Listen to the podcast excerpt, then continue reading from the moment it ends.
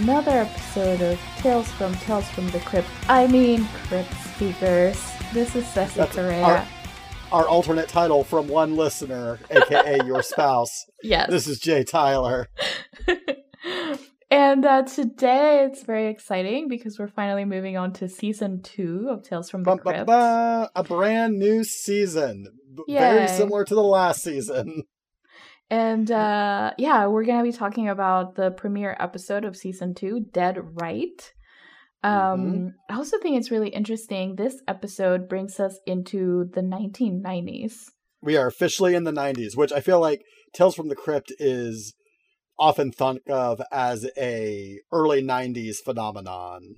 Yes. Um, so the, having one year in 1989 felt like a lie. So now this is where the real Tales from the Crypt begins because we're in the 90s now. yes. We've got- We've got a megawatt star power. We're ready to go. the entire season one was just, just for kicks, I guess. it was- Season, yeah, it season was- two is it- really where it gets off. They were kicking the tires, you know, getting the puppet right, you know, trying to figure out, you know, is this a thing? Is this anything? And uh, they decided, yes, it was. So we get a second season, um, and uh, he- here we are. Strap in, Yeah. kids.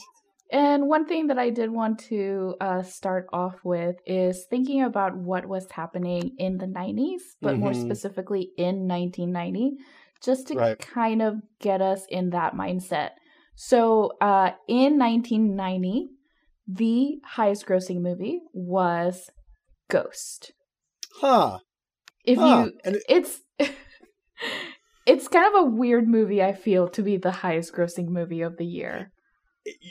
can you imagine imagine in the year of our lord uh 2021 if anyone could actually go see movies in movie theaters Yeah. um if the highest grossing film of the year was a weird paranormal murder mystery romance, uh with an academy award winning performance by whoopi goldberg Yeah. uh just a crazy crazy movie to be number one um in current circumstances it doesn't even have a sequel in its title yeah. like Ghost I don't think it- yeah ghost 2 still ghost in it yeah. Um, and what's really interesting about that is that Demi Moore obviously stars in Ghost, but she Uh-huh. also stars in Dead Right, which is the episode we're talking about tonight. Um, yeah so it's actually really interesting. This episode Tales from the Crypt, which is the debut of season one, aired in April of 1990, and Ghost came out in June or July of 1990. So this is Mhm. only a few months before Ghost comes out. Um, I feel like, um, correct me if I'm wrong, Demi Moore was probably, you know, famous, but not as famous as once Ghost came out and that movie was everywhere. oh yeah well you know talk about the you know like a shift from the 80s into the 90s like Demi Moore is sort of a member is, is sort of a tertiary member of the Brat Pack. So she's like with Emilio Estevez and Rob Lowe and all those guys making movies. She's in St. Elmo's Fire. Mhm, Uh, she yeah. actually dated uh, Emilio Estevez for a bit. Um, is married to Bruce Willis by this point. But like, yeah, like Demi Moore goes from you know supporting actress has a couple starring roles to her name to after Ghost, like looking at her resume is one of the biggest movie stars. Like not even like biggest actresses, like just top notch, like biggest movie stars of the 1990s. Um, yeah, like and it and like by the year 2000 that runs like kind of done like she makes like some cool like supporting roles later on like appearances but it's mostly like doing a victory lap of like i was the biggest movie star on the planet and now i'm just gonna sit back and do character work Yeah. Um, a lot of actors I feel do that. yeah no and and good honor for just you know like getting the money when she could like really leveraging her success and then just like sitting back and and getting back into the fun stuff Yeah, and I I remember a lot from the 90s. Uh I remember striptease was a big deal. mm-hmm. And it was the highest paid actress at the time Yes, and it was also a big deal that the name of the movie was Striptease, but there wasn't Right. really much nudity in it. As far as I know, I've never seen the movie. Right. I just remember my uh guy friends who somehow got their hands on like a VHS copy and then complaining Sure, that like oh they didn't see anything. It's yeah, it's not it's not like softcore pornography. Who who knew that they that, you know. Uh, I always Striptease is one of those movies that like in my mind like you know that came out in 96 Showgirls comes out in 95 those films are like forever linked in my mind of like in the mid 90s we were just loving making movies about strippers Yeah, they, they're very much movies of their time, which is interesting because that's gonna come up uh in this episode as well. Absolutely, yeah. Strip strip clubs. I feel like I would have to. I know there's at least two other episodes where I think there are scenes in strip clubs and Tale. So yeah, common uh, the man who was death had one. hmm And uh, the uh, uh, there's oh, I think there's one more. Maybe not. Maybe I'm making that up. Maybe I just imagine strip clubs. Sometimes. Maybe, maybe uh, only Sin Deep just kind of felt like you were Right. Yeah. That It had that was sort of vibe. on the periphery uh, with all the sex work. Yeah. Yeah. Maybe. maybe. And so, uh, other things that came out in the year of 1990 uh, were Home Alone, Pretty Mhm. Woman, and Dances Mhm. with Wolves. yeah. So a very diverse, very um, eclectic film year. And honestly, know- a good year in movies. yeah, I think you know, weird white saviorism of Dances with Wolves aside, like all those movies are are well made mass entertainment. Like I think that it's it's it's it's a high period for like crowd entertainment cinema that is made with like craftsman eyes. Yeah. if that makes sense. Like it like finely crafted populist entertainment. And in the world of TV, speaking of finely crafted entertainment, uh, we have Mhm. the debut of Twin Peaks. You're welcome for that segue, by the way. Yes, Twin Peaks, great show. Yeah, Uh, and there's the actually classics. there's a lot of Twin Peaks vibes that I get from this episode that we're gonna watch. So I thought it was Sure, interesting Yeah, that all these things were happening at the same time. yeah. Uh, Twin Peaks. I mean, David Lynch is just obsessed with sort of digging right underneath the skin of, uh, you know, popcorn Amer- Americana. And this v- movie or this episode, I, I again, I still argue that all Tales from the Crypt episodes are just short films, but this episode largely functions as sort of a deconstruction of 1950s like romanticism in a lot Mhm, of ways. Yeah. It seems like a lot of the episodes are kind of like that, but I guess that's probably because a lot of these were comics originally from the 1950s. Exactly. There's this weird, yeah, it, and and there's sort of the the gritty side of the 1950s that you know we don't talk about that there were congressional hearings about. Yeah, there's sort of a a nastiness to them that uh, serves as a sort of social commentary from these like at the time like you know so little like when we think about uh boomers as we as we think of them now like we think of boomers now as being the old guard old generation. But keep in mind like all the people who are directing episodes on this are boomers. All the people who are Yeah. making creative decisions on the show like they're people who are like in their 30s and 40s who are like clever and like ripe for making this kind of commentary who grew up in the 50s and have a very specific lens to talk about it. Um so i think that that's important to keep in mind when thinking about these things Yeah, and speaking of uh, people who are making these episodes, um, i'm killing it with the segues today Yeah, I know. Uh, we have an old uh, friend coming to direct this episode, Howard Deutch, whom you Mhm. may remember from such Tales from the Crypt episodes as Only Sin Deep, which I liked, and you not so much. Uh, I had some problems with that one. Um, we'll get into this when we get into this episode. This episode feels wildly different from the last episode, Only Sin Deep. Only Sin Deep has a very um workman-like quality to it. Like it's very much like here's the shot, I'm establishing things. This episode has much more of a like, oh, you're doing stuff, Howard. Like you're busy, kind of setting up shots and setting up little camera tricks that are uh, interesting. So yeah, I'm gonna kind of Yeah, call he those out as definitely has fun with this one. He's, and- he's he's looser and having more fun with this one. I think. Yes. And the writer for this is Andy Wolk, who uh, this Mhm. is actually his uh, second ever script credit on IMDb. So this was very early on in his career. And I think it's kind of great that you start off your second sort of writing gig ever uh, or writing credit is Tales from the Crypt, which was such a big open coming uh, TV show at the time. Yeah, I think one of the, the great things about Tales, like as a format and as an idea, is that you can kind of um, look at like establishing like saying like hey we have like big name like robert zemeckis you know walter hill richard donner are making episodes of this thing. And then you also have writers who are up and comers you have directors who are up and comers who are just like dipping their toes in the water. And so it's this playground that like different people can kind of go in. He uh um Wolk is a primarily a TV director. He's directed a ton of stuff, like looking over his um, yeah, very IMDb. prolific. Mm-hmm. Very prolific, like one or two episodes of a bunch of stuff. He later will direct an episode of Tales as well. So we have that to look forward uh, to, I think, next season.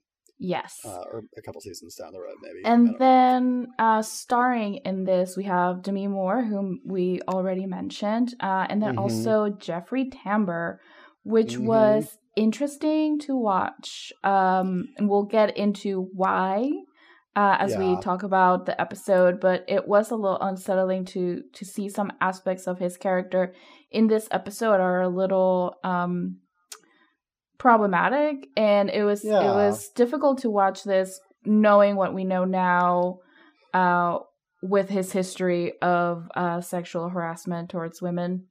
Mm-hmm. Sexual harassment, you know, verbal abuse. Um, yeah. yeah. Uh, Jeffrey Tambor I need to. I'm going to give a disclaimer here um, because I think it's important to acknowledge that there's no there's no body of work, there's no acting that excuses off-screen behavior that is abusive and um, violent. Um, I think that that's important to to give voice to. Um, so know that when I may later give some enthusiastic praise to a performance by a person who seems like he may be a not great person that is not me co-signing that I think Jeffrey Tambor, is, I want him to be my dad or anything. Um, what I'm saying is, I think that there's a performance here that is interesting from a person who is problematic to say the least. So I just kind of want to throw that out there. Um, yeah, yeah, yeah. It, it's I I feel like we are morally obligated to say Jeffrey Tambor might be a bad dude. Yep. So so we'll we'll learn actually in this episode uh, a yeah. little bit about about that. Uh, so yeah. if we uh, get right to it, uh, so we open uh, with a uh, with the crypt keeper, and he mm-hmm. is using a crystal ball. And he just immediately hams it up. He's like, "Look into the future, my darlings. Uh, and for you, I see something grotesque. It will sicken and disgust you. It's me! and I just absolutely loved that little line. I I think there, you know, we, we, we were somewhat joking a bit about them kicking the tires on that first six episode season. I think the energy of this intro is so much better than anything yes. in the intros in the first uh, six episodes. Like it's like something clicked, and they're like, okay, here's wh- how the Crypt Keeper talks, acts. Like he's not as you know lethargic. Like that's what I realized when I watched this. Like, oh, he looks like he's having fun here, as opposed to just kind of like rolling in and doing his job. Um, you got like hints of that. I think the highest point of that is actually in the first episode when at the end when he's like shocking himself over and over again. That's the closest yeah. you got got to this level of just manic uh, enthusiasm for the horror genre. Yeah, it's almost like they were like, "Hey, you know what? We have a really good thing going here with this character. We should let him do more." Yeah, just let him go and just be just be ridiculous. And that's yeah. that's what you get here in this intro intro. Um, and then he talks about how uh, tonight's tale is a tale about a gold digger who wanted to use money to buy baubles. Um, and it stars Demi Moore and Jeffrey Tambor. So mm-hmm. we uh, open, uh, and we actually get right into the action. There's like hardly any sort of establishing shots or anything like that. Uh, so we open with Demi who I'm going to essentially call Demi for the entirety of the episode, just because we don't actually learn her name until about like a third mm. of the way into the episode. And it's the same yeah. thing with like the three, uh, the two other major characters, uh, who's Jeffrey Tambor, and then this fortune teller that we're about to meet. We don't really learn their names until like halfway through and like three quarters of the way through the episode. Yeah, it's like Andy forgot to put it in there, and at some point, like, was like, "Well, I probably should figure out a way to mention these characters' names." Uh, Tambor's character's name is the is the weirdest. Like, oh, by the way, my name is. Yeah. But yeah, like all of them kind of like they have to like bend over backwards to get their name in the script. One thing Um, though that is it's interesting that they struggled so hard to get in the characters' names, but yet uh, there's a dog in the fortune teller's shop, and we learn the dog's name right away. The dog's name is. Trotsky, which is a great name for a dog, of course. and he's a Um, very good boy. Yes, and uh, literally my first notes were Demi walks into the fortune teller's shop, and there's an adorable dog. uh, but yeah, the dog is not the fortune teller; it's some lady.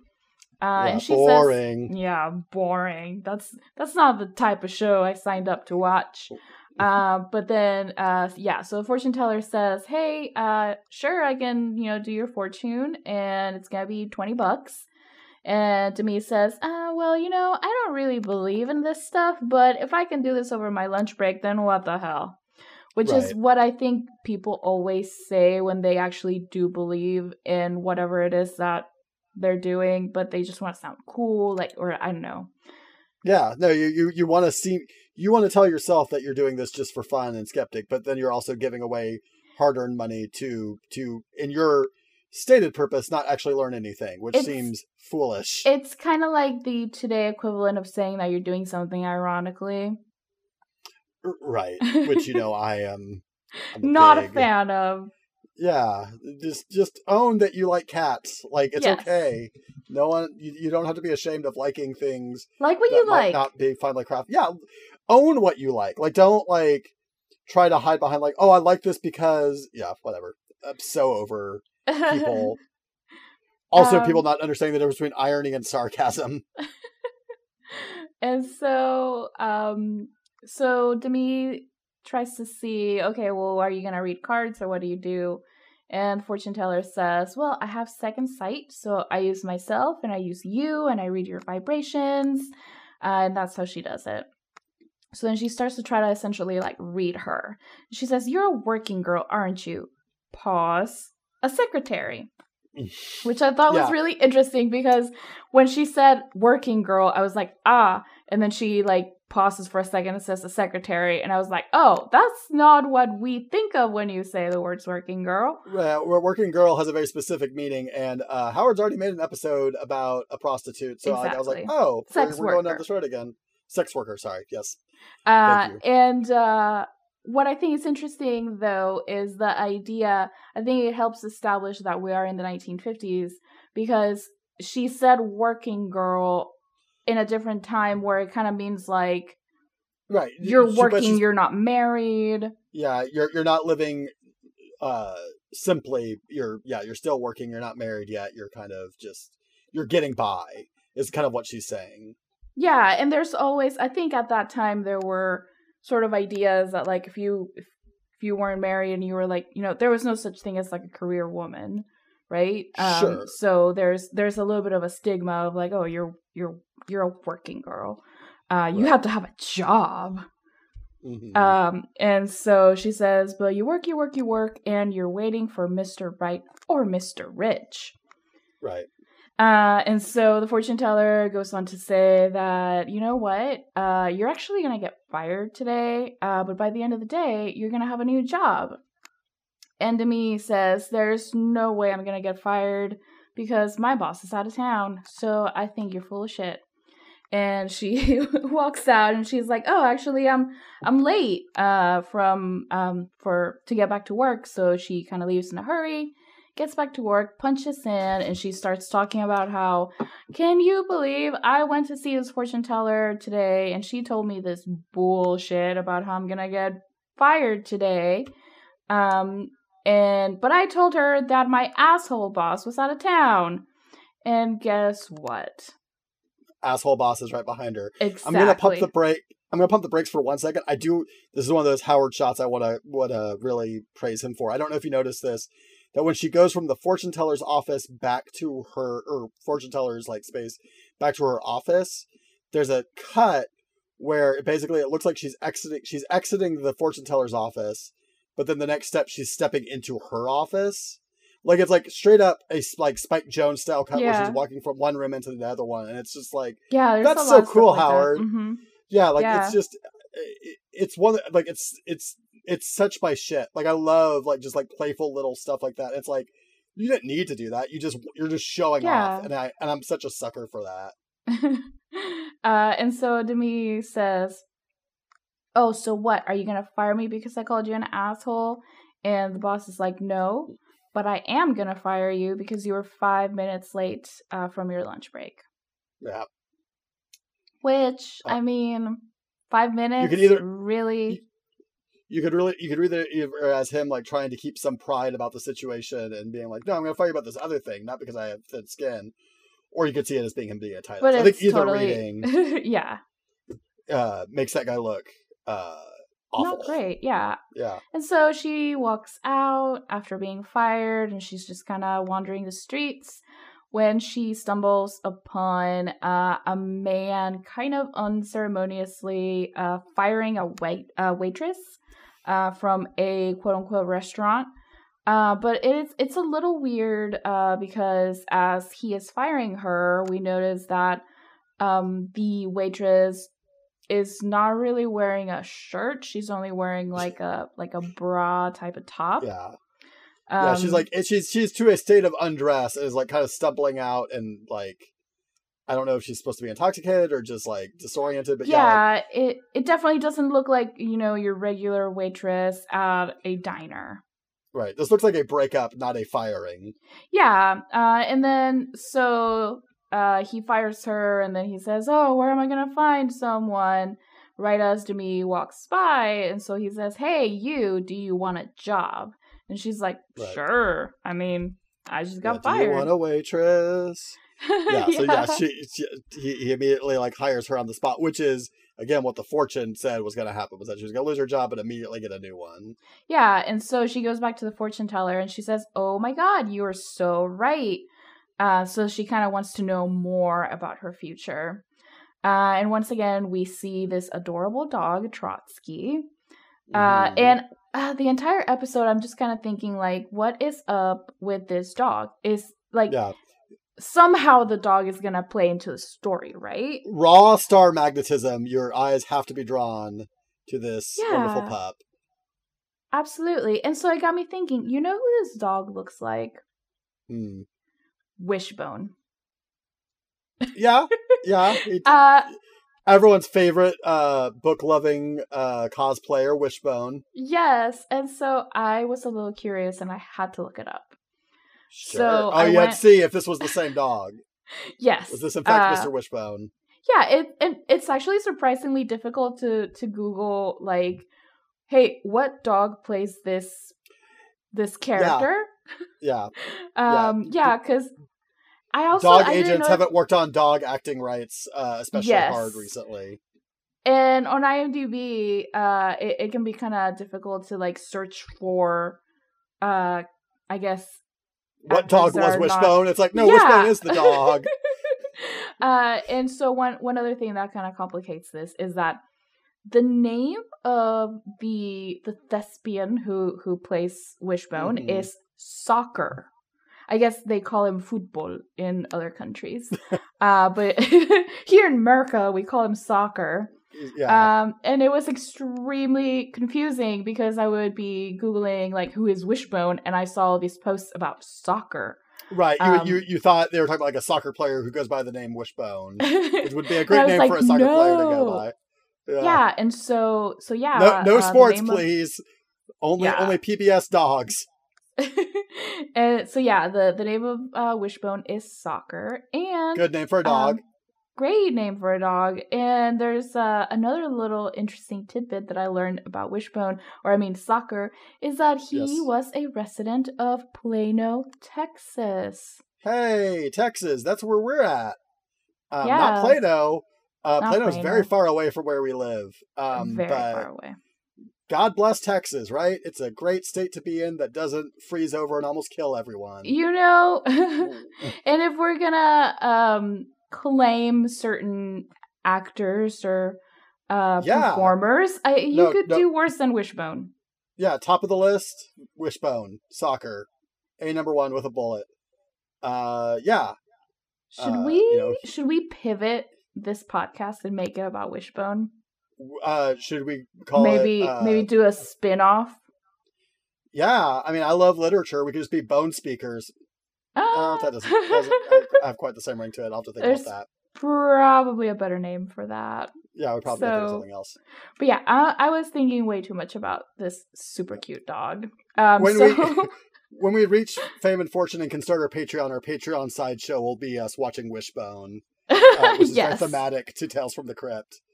Yes, Uh, it'll have- be kind of like a palate cleanser. Yeah, I have a Wishbone fact while we're in Wishbone Town over here. Yeah, Um, do you know who the head writer for Wishbone was? no, The head writer for Wishbone was one Mo Rocca, who you might know from The Daily Show and CBS Sunday Mornings. oh yeah, and a Uh, lot of yeah. VH1 just Right, he's List. the I love I, I love random years. you know, Yes. I love potato chips. Uh, Mo Rocca. mhm. So so two stories. I so I, Mo Rocca did a lecture at my college, and I met him afterwards.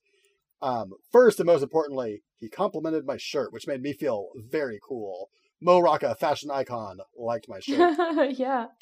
the second story, now that we mentioned the I love stuff, he I he was telling the story about how I think when they were making I love the '70s, there was an episode where he like they were talking about uh leisure suits and like the the like, and they were like, hey, they told him like, can you can we get just get you on on camera, saying you wore a laser suit to prom?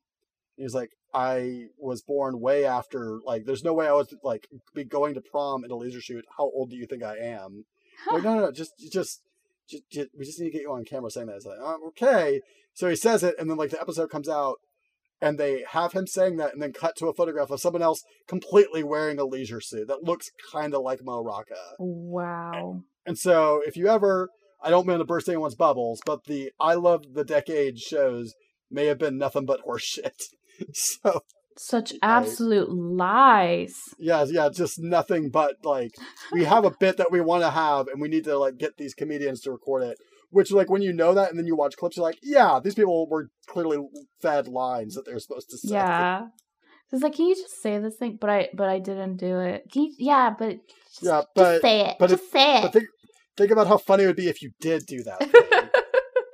It's just a joke, okay? it's just a joke. Aren't you a comedian? Um. So anyway, uh, after Tales that little, Yeah. yes, tales from the crypt. Um. So yeah, Demi goes back to the fortune teller, and she's like, "Hey, you know, all this stuff you told me is totally true. Uh, so I want to know more." And so the fortune teller says that uh, she is going to meet uh, a man in black, not Will Smith or Tommy Lee Jones. Um, That Mhm. she's gonna Not guess, Johnny meet- Cash. or Johnny Cash. Uh, she's gonna meet this mysterious person, and uh, she is going to get married to this person. And then soon after Mm. she's married, uh, her husband would inherit uh, a lot of money from someone close to him. And then soon after he gets that money, he would die a violent death. Yes, the fortune is. uh, Slight spoilers. The the way the fortune is is told is very important to the twist of this episode. Yes. Um, Um, so- and she says, and you will meet this man tonight. Yes. So she goes to her new I will say, job. Madame Mhm. Vorna, who I, I at some point we get her name. yes. Madame Vorna uh, has very specific predictions. Like usually when you get a fortune teller, it's like, oh, you're going to meet someone handsome at some point Yeah. in your life.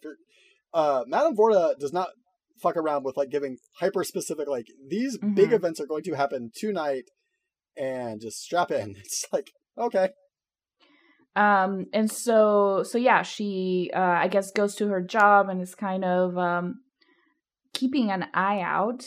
Uh, and while she's there, uh, the presenter, DJ, I don't know what you would call him. He's also the bartender. So I don't know. He, it's a, it's a man with many jobs. right? He's a man of many hats. He's the is he the same guy who hired her? Like yes. Actually, I other- think it is. Yeah. yeah, he's the only person who works in this bar. Yeah. and so she comes over And over the microphone, he says, Let's give a warm welcome to our new waitress, Miss Kathy Finch. And this is like, again, a third of the way into the episode, and we finally learn her name. Yeah. Um, and I also thought it was kind of interesting. Like, I don't know, I've never been to a, an exotic dance club, but I've just can't imagine that, like, hello, we got a new waitress. Here, everybody, meet the new waitress. Like, they would just announce it over the PA. Okay. That, Uh, that does seem like that would be weird, sassy Yeah. Uh, Uh, uh, so anyway, so she walks up to him and um, she kind of complains about not getting great tips. Uh, so he says, "What do you think these guys come in here for?" Um, and she says, "Well, big tits, not big tips." Ayo. yeah. This is when uh, Demi Moore goes on a roller coaster of one-liners from here on out. Yes, it is like seriously one liners for like five minutes. Uh, so, right as she says this, uh, Jeffrey Tambor walks in. And now we don't really know anything about his character. You just kind of know, like, okay, I guess this is going to be the guy, right? Because he's second billing. And he Right. walks in in a fat suit, but like not just like a little bit, like enormous fat Yeah. suit. Like literally like the penguin from Batman Returns. Like spherical. Yes. Right. Like like Penguin's a great touchstone, but like think of if Danny DeVito was six one. Uh, that's what Jeffrey Tambor's walking around with here. Yeah, and Uh, it's he still very much like kind of looks greasy. He has a prosthetic nose.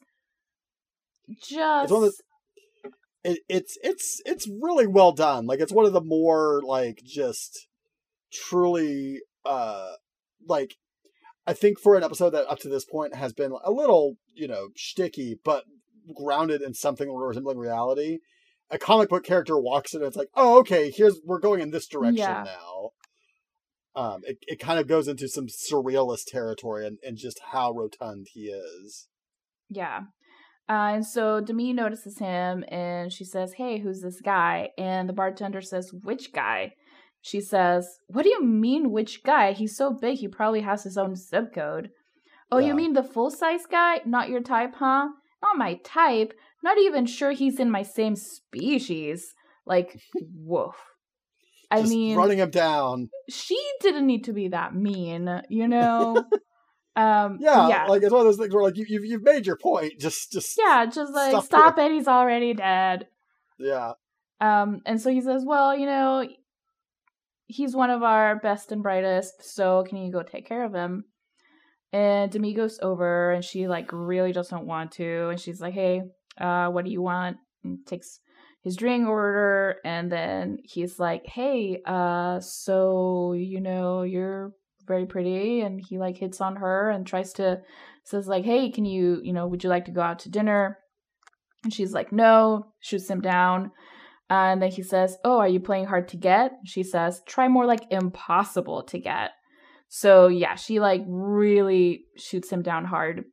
But then Which is she, great because the bartender just is like, hey, that's one of our biggest customers. Like if you could just can you just like be nice to him? just be nice to him for a little bit. Like make no mistake, like a customer in a place like this, like saying like, hey, you want to go on a date for the other unacceptable. Like yeah, that's not don't like don't some- do it. don't yeah, don't do that. That makes the whole thing it break it breaks the whole like contract that have yeah. in a place like that. Um, but but her response is just so complete like like even like her going up like what do you want like it's like okay you're bringing a lot of uh heat to this conversation right off the bat yeah, she it's almost like she was kind of predisposed not to like him. yeah she was Um, ready she walked in ready to uh give Yeah. this guy the business And so uh he comes back and he says like, "Hey, on the same night, he just kind of like I guess walks around to where she is." Uh and he tries again, uh shoot his shot, and she's like uh or he says, "Look, I'm not going to take no for an answer." And she's like, "Well, how about never? Like no way, not for all the money in the world." Um so she's like very much like not into it uh, and then he says like but the thing is you move me. Like he's just like he's like look don't you feel this? We have this connection. And it's like clearly he's clearly deluded because she's been shooting him down this entire time but i guess he kind of maybe takes this as like flirting? Yeah. I will say, I think there's a.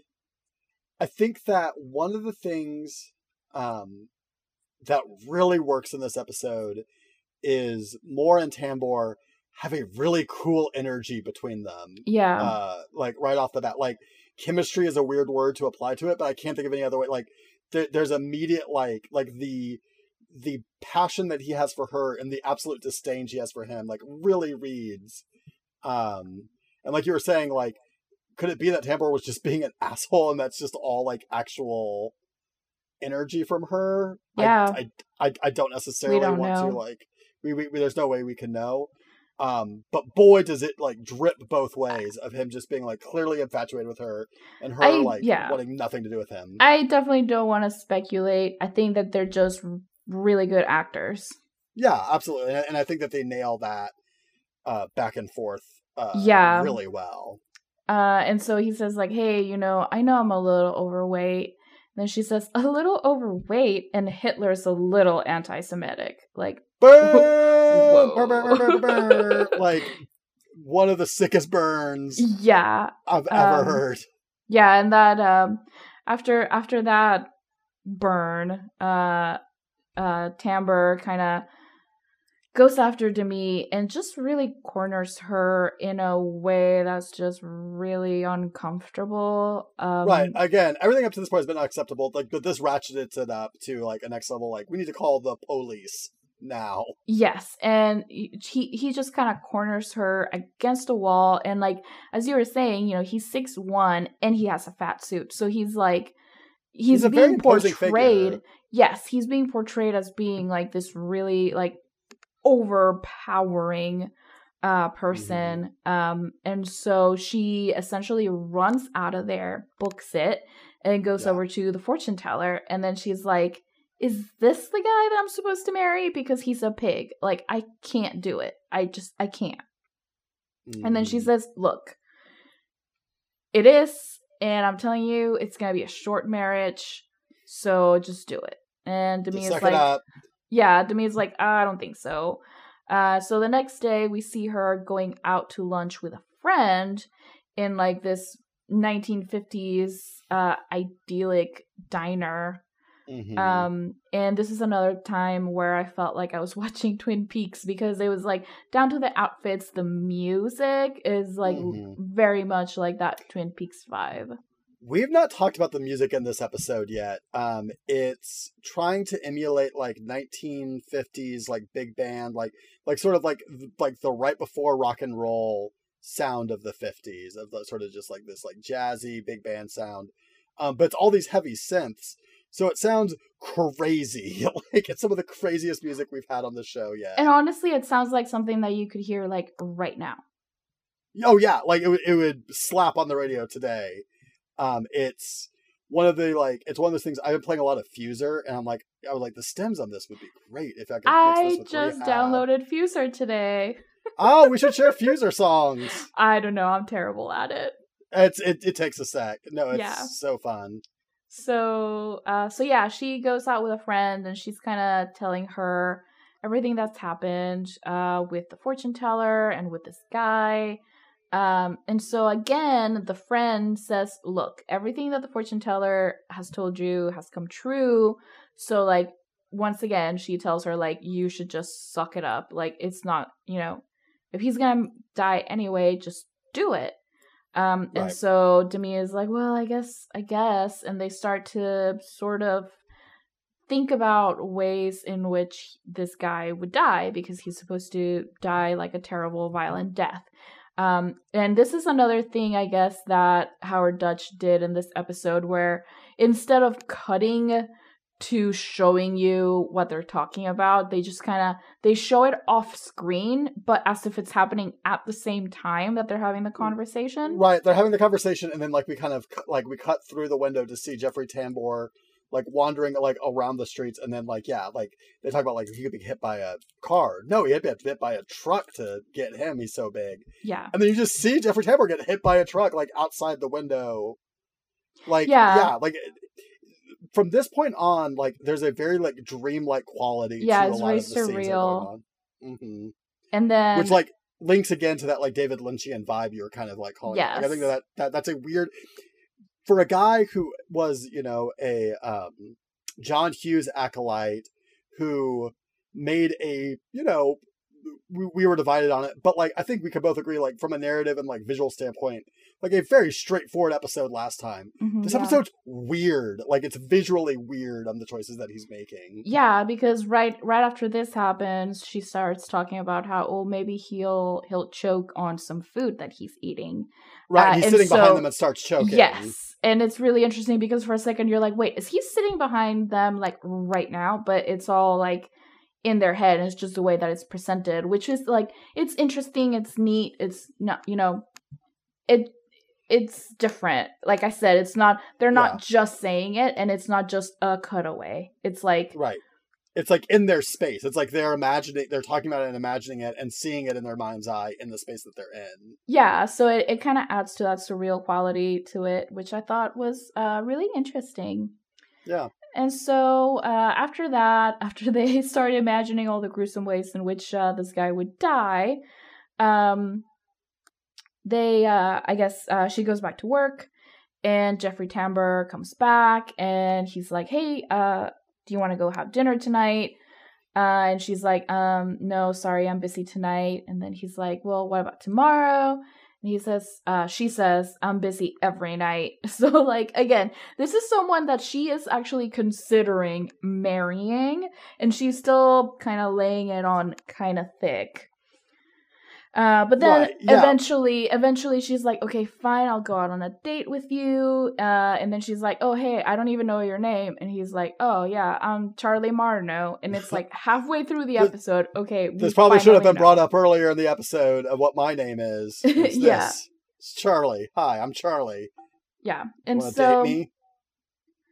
And so we cut to the date. Uh, and by this point, I think he says, like, oh, you know, just, you know, standard date. I'll take you to a movie. We'll go to dinner. We'll go dancing. And I'm like, wow, that's like, that's like That's a, a long lot. date. Yeah.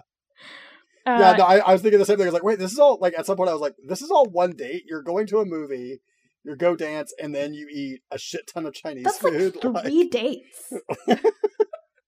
but okay, uh, or maybe maybe I just did it wrong this entire time. Uh, right. Well, or, or or or maybe he's just like, I got one shot at this. I'm gonna give her my three best Yeah. dates. We're gonna see a weird horror movie with cat people in it. I'm gonna step on her feet, and then I'm gonna eat a bunch of moo goo gai pan in front of her. Yeah, so they go they go to a Chinese restaurant and then he says, "I love Chinese food except for one thing." And then she's like, "That you're only hungry about like 20 minutes later." And then And he, loves just it.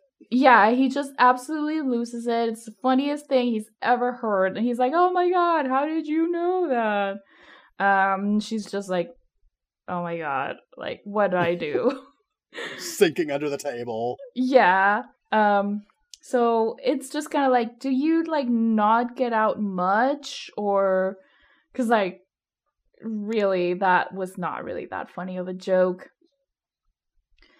Uh, and so after that, yeah, they go dancing, and as you kind of mentioned, uh, he steps on her, and she's kind of wobbling, and he absolutely just blames it on her, and he's like, "Well, Yeah. you know, I'm actually quite light on my feet." Uh, Mhm. sure, dude, sure. And after they they go dancing, he drops her off, and uh, you know, there's the awkward walking her up to the door, uh, and he just barely kisses her. I don't remember if it's just on the cheek or if there's lip involved. It's incredibly chaste. It's not like he like goes in and like rams his tongue down her mouth. or Yeah, anything. It's- like a peck. Uh, Yeah. and then she like very quickly disentangles, closes the door, and then the next thing we see is just she's just throwing up, like Yeah. just from that little peck. Like she just couldn't take it. She was just Which- so disgusted. Which is actually like really shocking. Like it's that that's one of those like weird taboo things in TV that you don't show people vomiting in television. So yeah, like it was one of those like it, it's subtle, but it's like oh that's unusual. Like that's one of those things. Like I think that you literally couldn't get away with this on network television in 1990. Um, so And yeah. now I'm trying to think if I've seen any shows recently that show this, and I can't think of anything. yeah, I know that you're not supposed to show real vomiting on television. Mm, Like- interesting, because like- there is definitely definitely there's- some vomiting in here. Yeah, there's the yeah, there's definitely yeah, for sure. And then, uh, so after that, he and we don't really know how much time has passed. If this been the only date they've been on, or if they've gone more. Uh, but he comes over to her place of work again, uh, and he says like, "Hey, babe, look at me! I got a new suit. I'm looking, you know, like hot shit. Will you Real marry high me?" roller. yeah. Yeah. and she's like, "Wait, wait, marry you, but like I don't know you." Uh and he like says, "Well, you know I love you." And just like the way he says that, it's like I just don't know how to explain it. Like it was so actually earnest Mhm. where it's like, "Well, what more do you need to know?" Like, "I love you. That's that's it." And she's like, "No, Right. but like, you know, I need to know about your family." Like and she's really trying to get at more of the situation. She's trying to get the information of like what what what when is she gonna where's this inheritance coming from? Like just- yes, and who and yeah.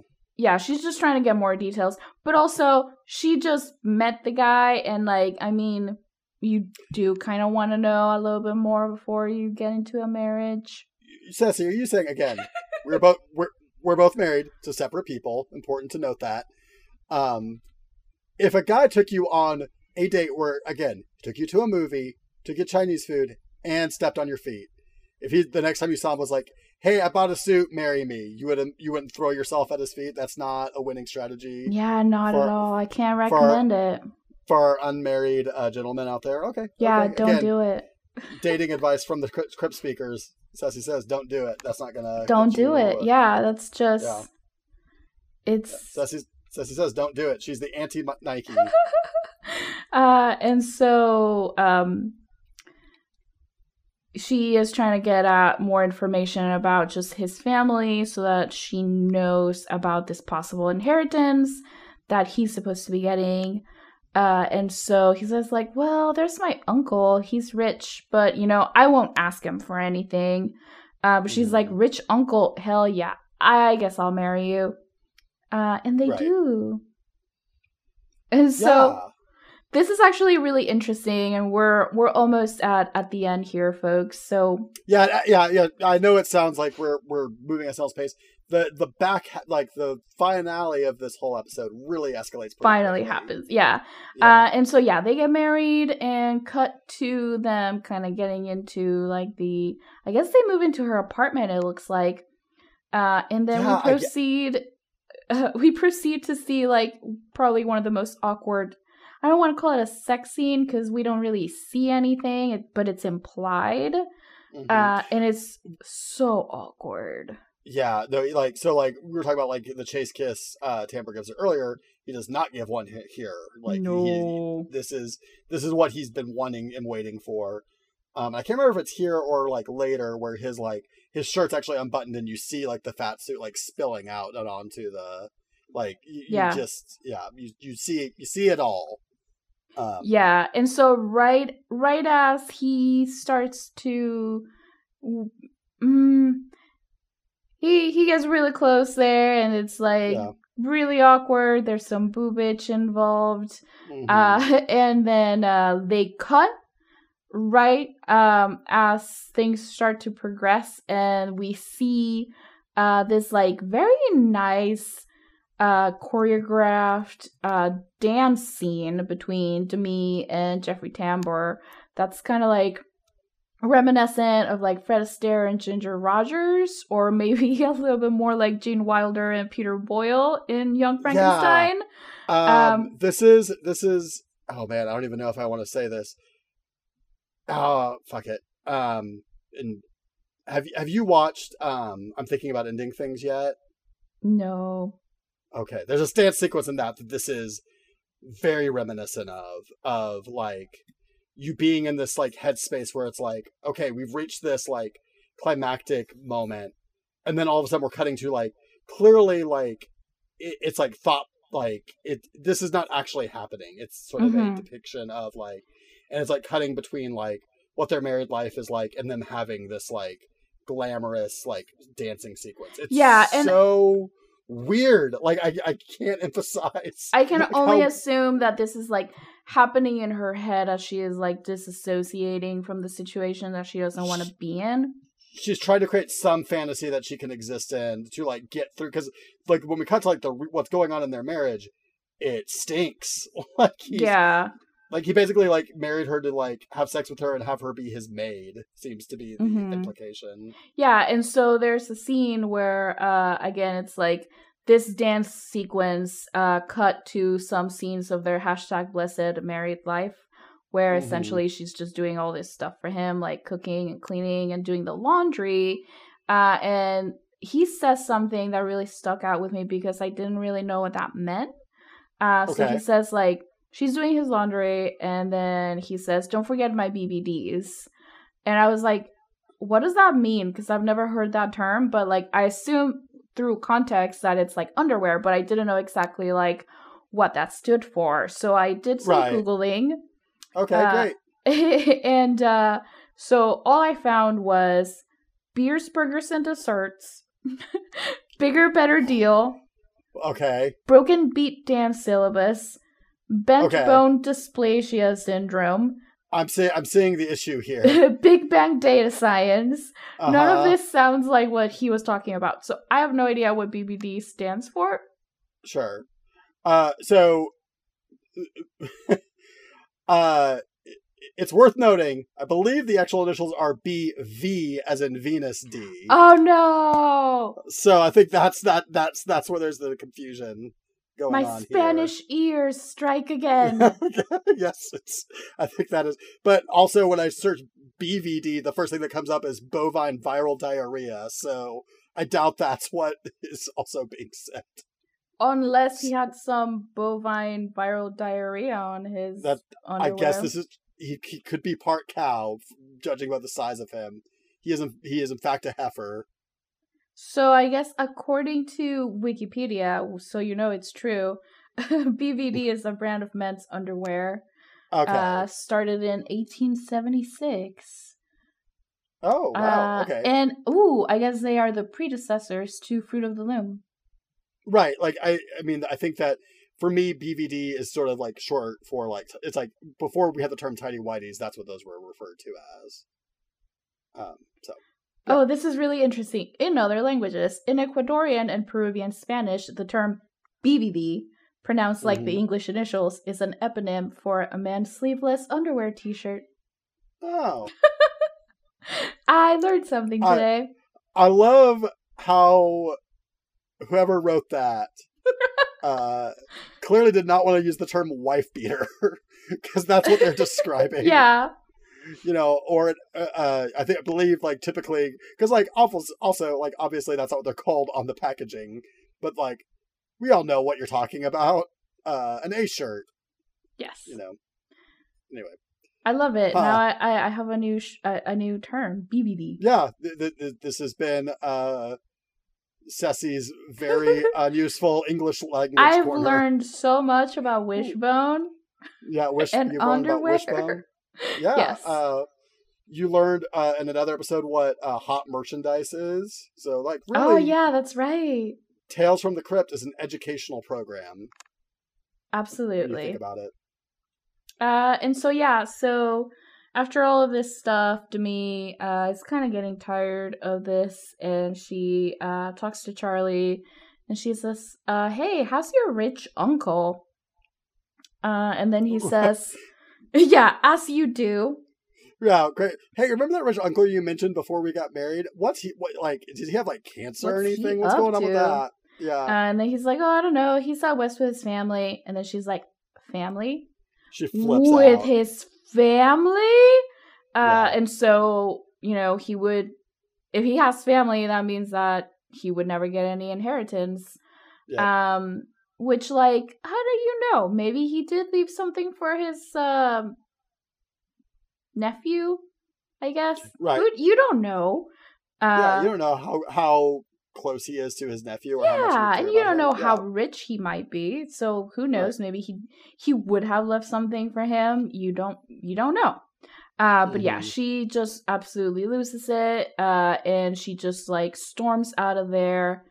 And she goes to see the fortune teller again. She just like tells her, "Look, you were certainly wrong about this. You have ruined my life. I'm never gonna get any money. Uh, and I just wanted to come here and tell you that you're a phony. You're a big fat phony, and I'm done with you. I'm done with both of you." She's just like, Yeah, go, going real Holden Caulfield on her. On her. Yeah, and uh, so this is when we finally learned that the name of the fortune teller is Vorna. And Is it really says- not until now? Yes, That's it is right crazy. until now. And she's like, Vorna is right. Vorna is always right.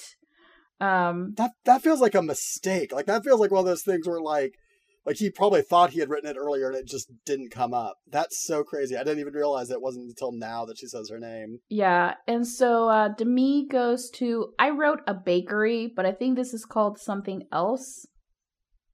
Okay. Um, oh, automat?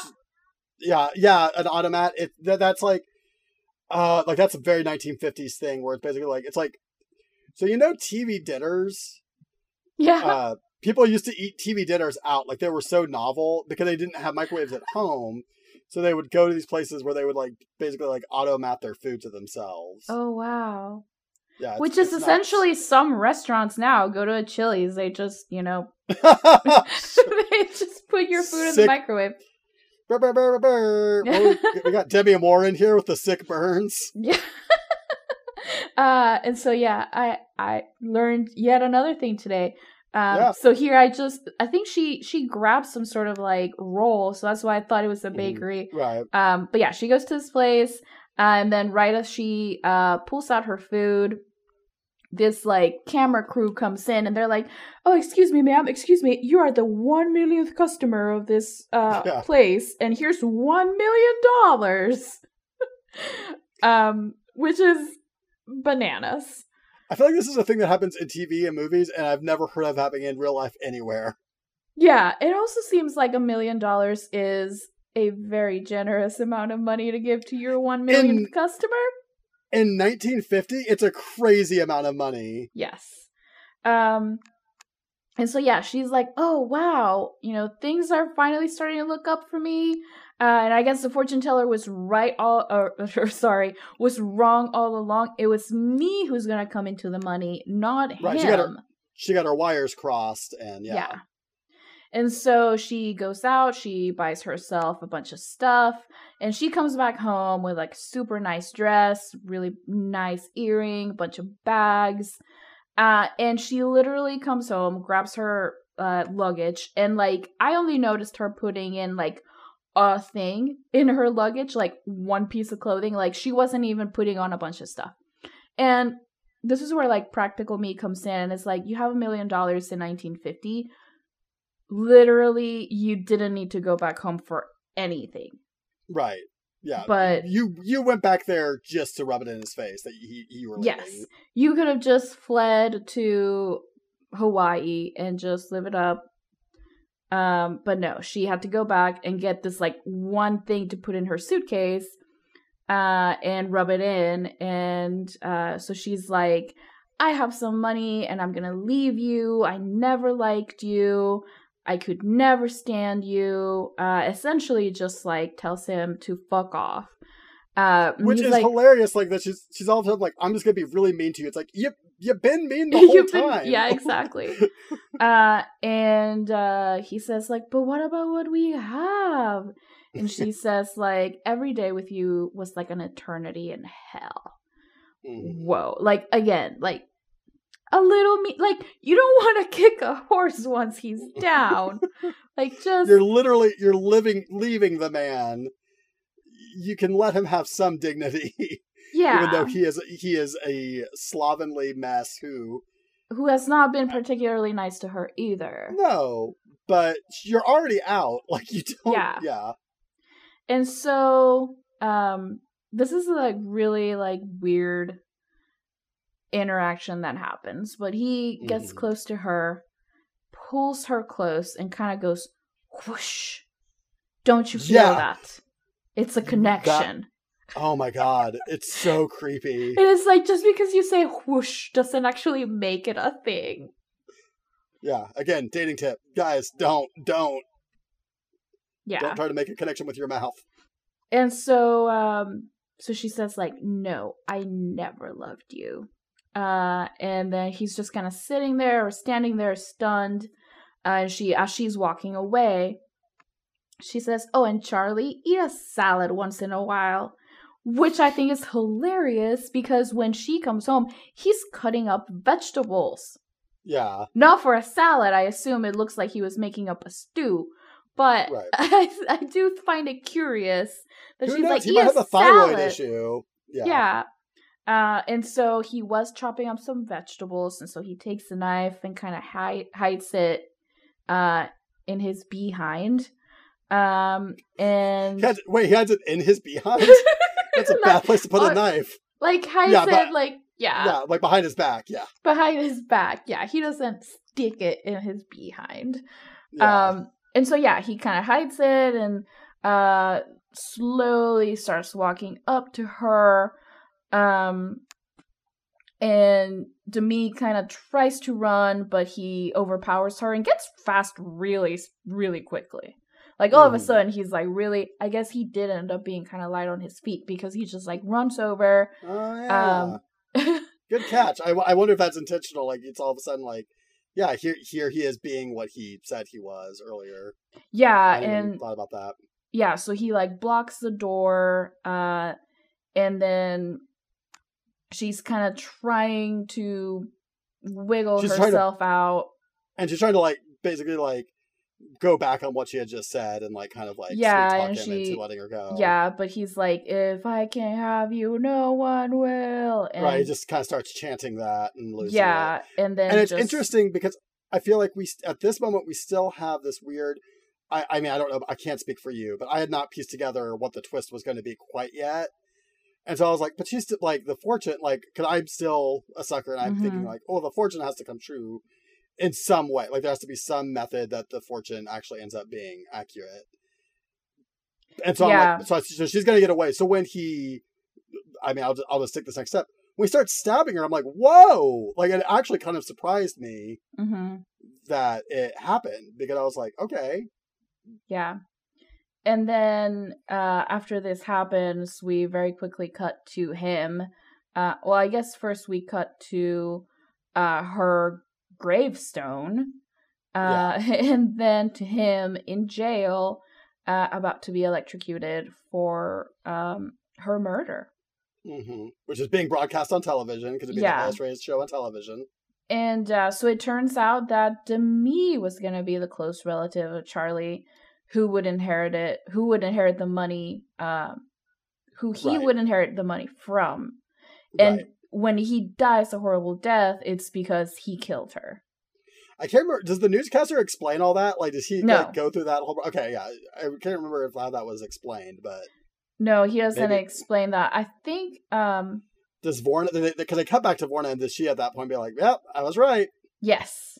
Yeah, Yeah, so um so yeah, they cut back to her and she says I was right and then someone else comes in knocking on her door trying to get her fortune read. Yep. Ta-da. Uh and so after this, we cut back to the crypt keeper who says, "Well, I guess Charlie got his just desserts and he got seconds." fat jokes. Yeah. Uh that is literally what I wrote in my notes. Lol, This fat just- jokes. So yeah, once again, you know, Crypt Keeper doing much better in this episode. yeah, no, it, it's a. It, uh, gonna bookend this this whole conversation by saying like, yeah, I I have, um, very good expectations for what the next uh, what future episodes are going to be if they keep up this level of enthusiasm for Yeah. Keeper because like yeah, like I, he's he's he's just as unvital for the show as he's ever been, but somehow like he like he just preps you for the thing like so much better now than he did last season. At least Yeah. in this one episode. And so yeah, that's that's the episode. Um so to get to our do you want to to do the verdicts? yeah, the verdicts. Um, so for those who might be listening for the first time, first of all, hi.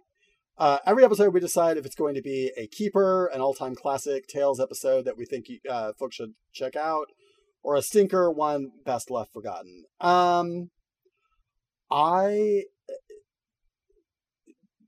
I'm trying to think of how to justify this in my mind. I like this episode a lot. And I don't know if it's we had taken a short break between recording season one and season two, and I don't know if it's just getting back into it. It's like, oh yeah, I do like this show. Like for all the issues that I've had with certain episodes here and there, um, this episode was a really great like re-entry because it's so weird and it's and it's scuzzy and it it hits all the notes that I think my favorite crypt episodes do. I think the Tambor stuff is problematic, but he's real good in this episode. Like he's real good being this like sort of yeah. hangdog scumbag. Um, and so I, I I have to give him credit and I have to give more credit for like having basically this two hander that they knock out of the park. So I really like this episode. I, this is a keeper for me. Yeah, I have to agree. I also thought it was a keeper, and I think Ceci, can... yay, Ceci, it's agree. happened. We agree. Finally, um, yeah, I think you can really see. Um, I don't know if maybe they just weren't given the resources before. I can't imagine that they didn't have resources in the first season. I just don't know what it is about this episode that really feels like it started off with with a bang. And it feels it just feels so much more polished. Mm-hmm. Uh, I don't know if it's also just like the performances. Like Demi Moore is really great in this. Like she just has quip after quip after quip and just like does not lose a beat.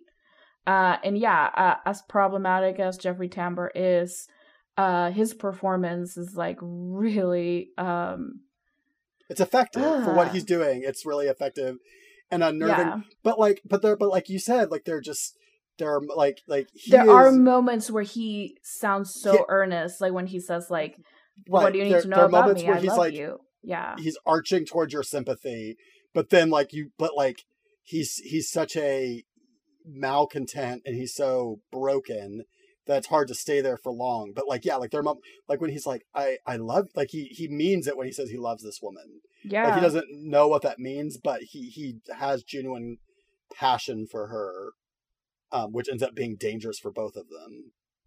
Uh, but yeah, like he's, uh, it's an excellent performance. I think, but yeah, I, again, my my main problem with Only Sin Deep is I think Lea Thompson's performance lets it down. I think that this episode cooks on its two main performances and their interaction with each other. Uh, this is a great start to the second season. Yes. Uh, and then also there's the um, the Twin Peaks vibe that I really enjoyed. Mm-hmm. Yeah, I think that that's that. Yeah, the vibe of it, the all the weird, cool little camera tricks, the choices that um, uh, Deutch is that how it's pronounced? Whatever. Yes. Uh, that that he makes are excellent. Like I think I think again I've I've harped on this this whole episode. I'm like, where was this guy last time he had an at bat for this show? Because it feels like a totally different director, and he feels like he's having much more fun. Yeah, um, maybe it's and, just a matter of them just being like, okay, first season was a hit, we got re- greenlit for one more, mm-hmm. let's like really go for it. Yeah, yeah, maybe yeah, maybe they they they're feeling themselves a bit more and knew that what they could get away with better. Yeah. Um, but yeah, like night and day these two episodes in terms of like an auteurship to it that I think really works. Um, so yeah, uh, yeah, thumbs up and, uh, from both of the Crypt speakers. Um, did uh, do you want to go ahead and do our uh, sort of uh, housekeeping stuff? Do you have anything else you wanted to say before we go?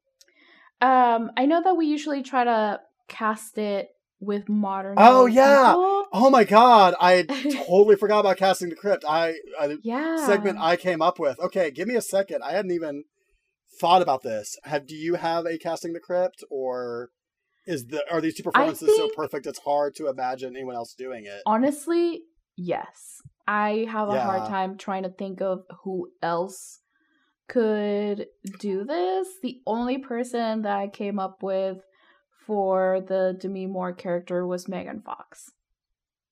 Okay. Because she yeah. has like uh obviously she's gorgeous uh, mm-hmm. But then also, uh, I think uh, I, I recently saw her in Jennifer's Body, Uh, Yeah. And I feel like she has a lot of that same sort of deadpan delivery uh, that Demi does in this episode. She can be very acidic when she needs to. No, that's a good call.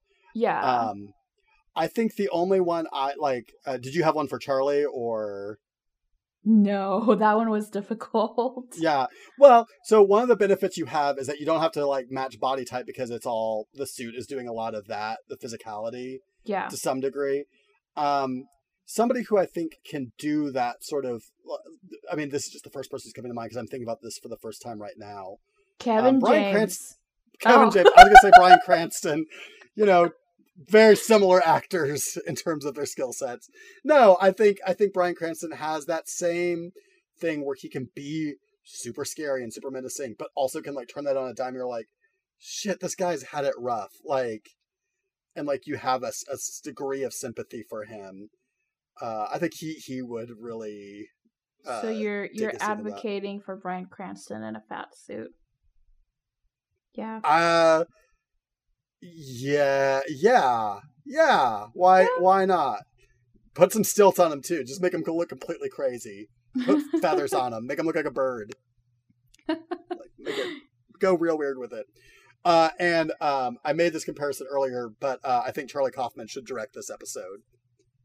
I think Charlie Kaufman directed this script. It would be uh, great. Interesting. Yeah. I could go for that. hmm Uh, so that is That is that. been, That's been uh, That's a very long episode too. This is our just- longest episode too. Episode so far, um, but we had a lot to talk about. We had a lot to unpack. Yeah. Um, I think uh, this episode's great. Um, you can check it out on a tube that's yours. I keep forgetting to mention that. That like when we watch this show, I don't know how much I should actually like dig into this, but you can find this show pretty easy with a Google search if you want to, uh, because the rights are a mess, and so I think a lot of people post it thinking that there's not going to be a DMCA claim, and so far there hasn't been. So, Yeah. uh, but if you want to watch friends along. Yeah. thank you for listening. Uh, our our dear diehard listeners, including Ceci's spouse, thank you for listening. Thank you for not mocking me too poorly, Ceci's spouse. Um, and uh, I want to say, uh, if you like the show, tell folks. I I think the show's great, and I love making it, and I hope we get to keep making it. Um, but if you told folks about it, that would make it much easier to justify in our schedules to keep making it. So just let folks know uh, we love doing it, and uh, we hope that you have loved listening to it. Um, in addition to that, you can rate, review us on your podcatching app of choice. You can catch us at Crypt Speakers on Twitter. Addition, you can follow me at Jay the Cake Thief. And you can find me online at ceci.dev. Oh, a website. Nice. We also have a website, cryptspeakers.com. So check that out if you want to see a picture of Jeffrey Tambor in his penguin esque fat suit. Uh, we'll definitely be posting a picture of that there. Um, and if I can figure out a way to post a great GIF I found, I might find a way if I can put it there as well. Um, uh, thank you, as always, to Molly Fancher for our intro and outro music, Mr. N. You can find them on Bandcamp. They are making psychobilly music out in Russia, so they are super rad. Um, and uh, with that, I don't think I have anything else to say.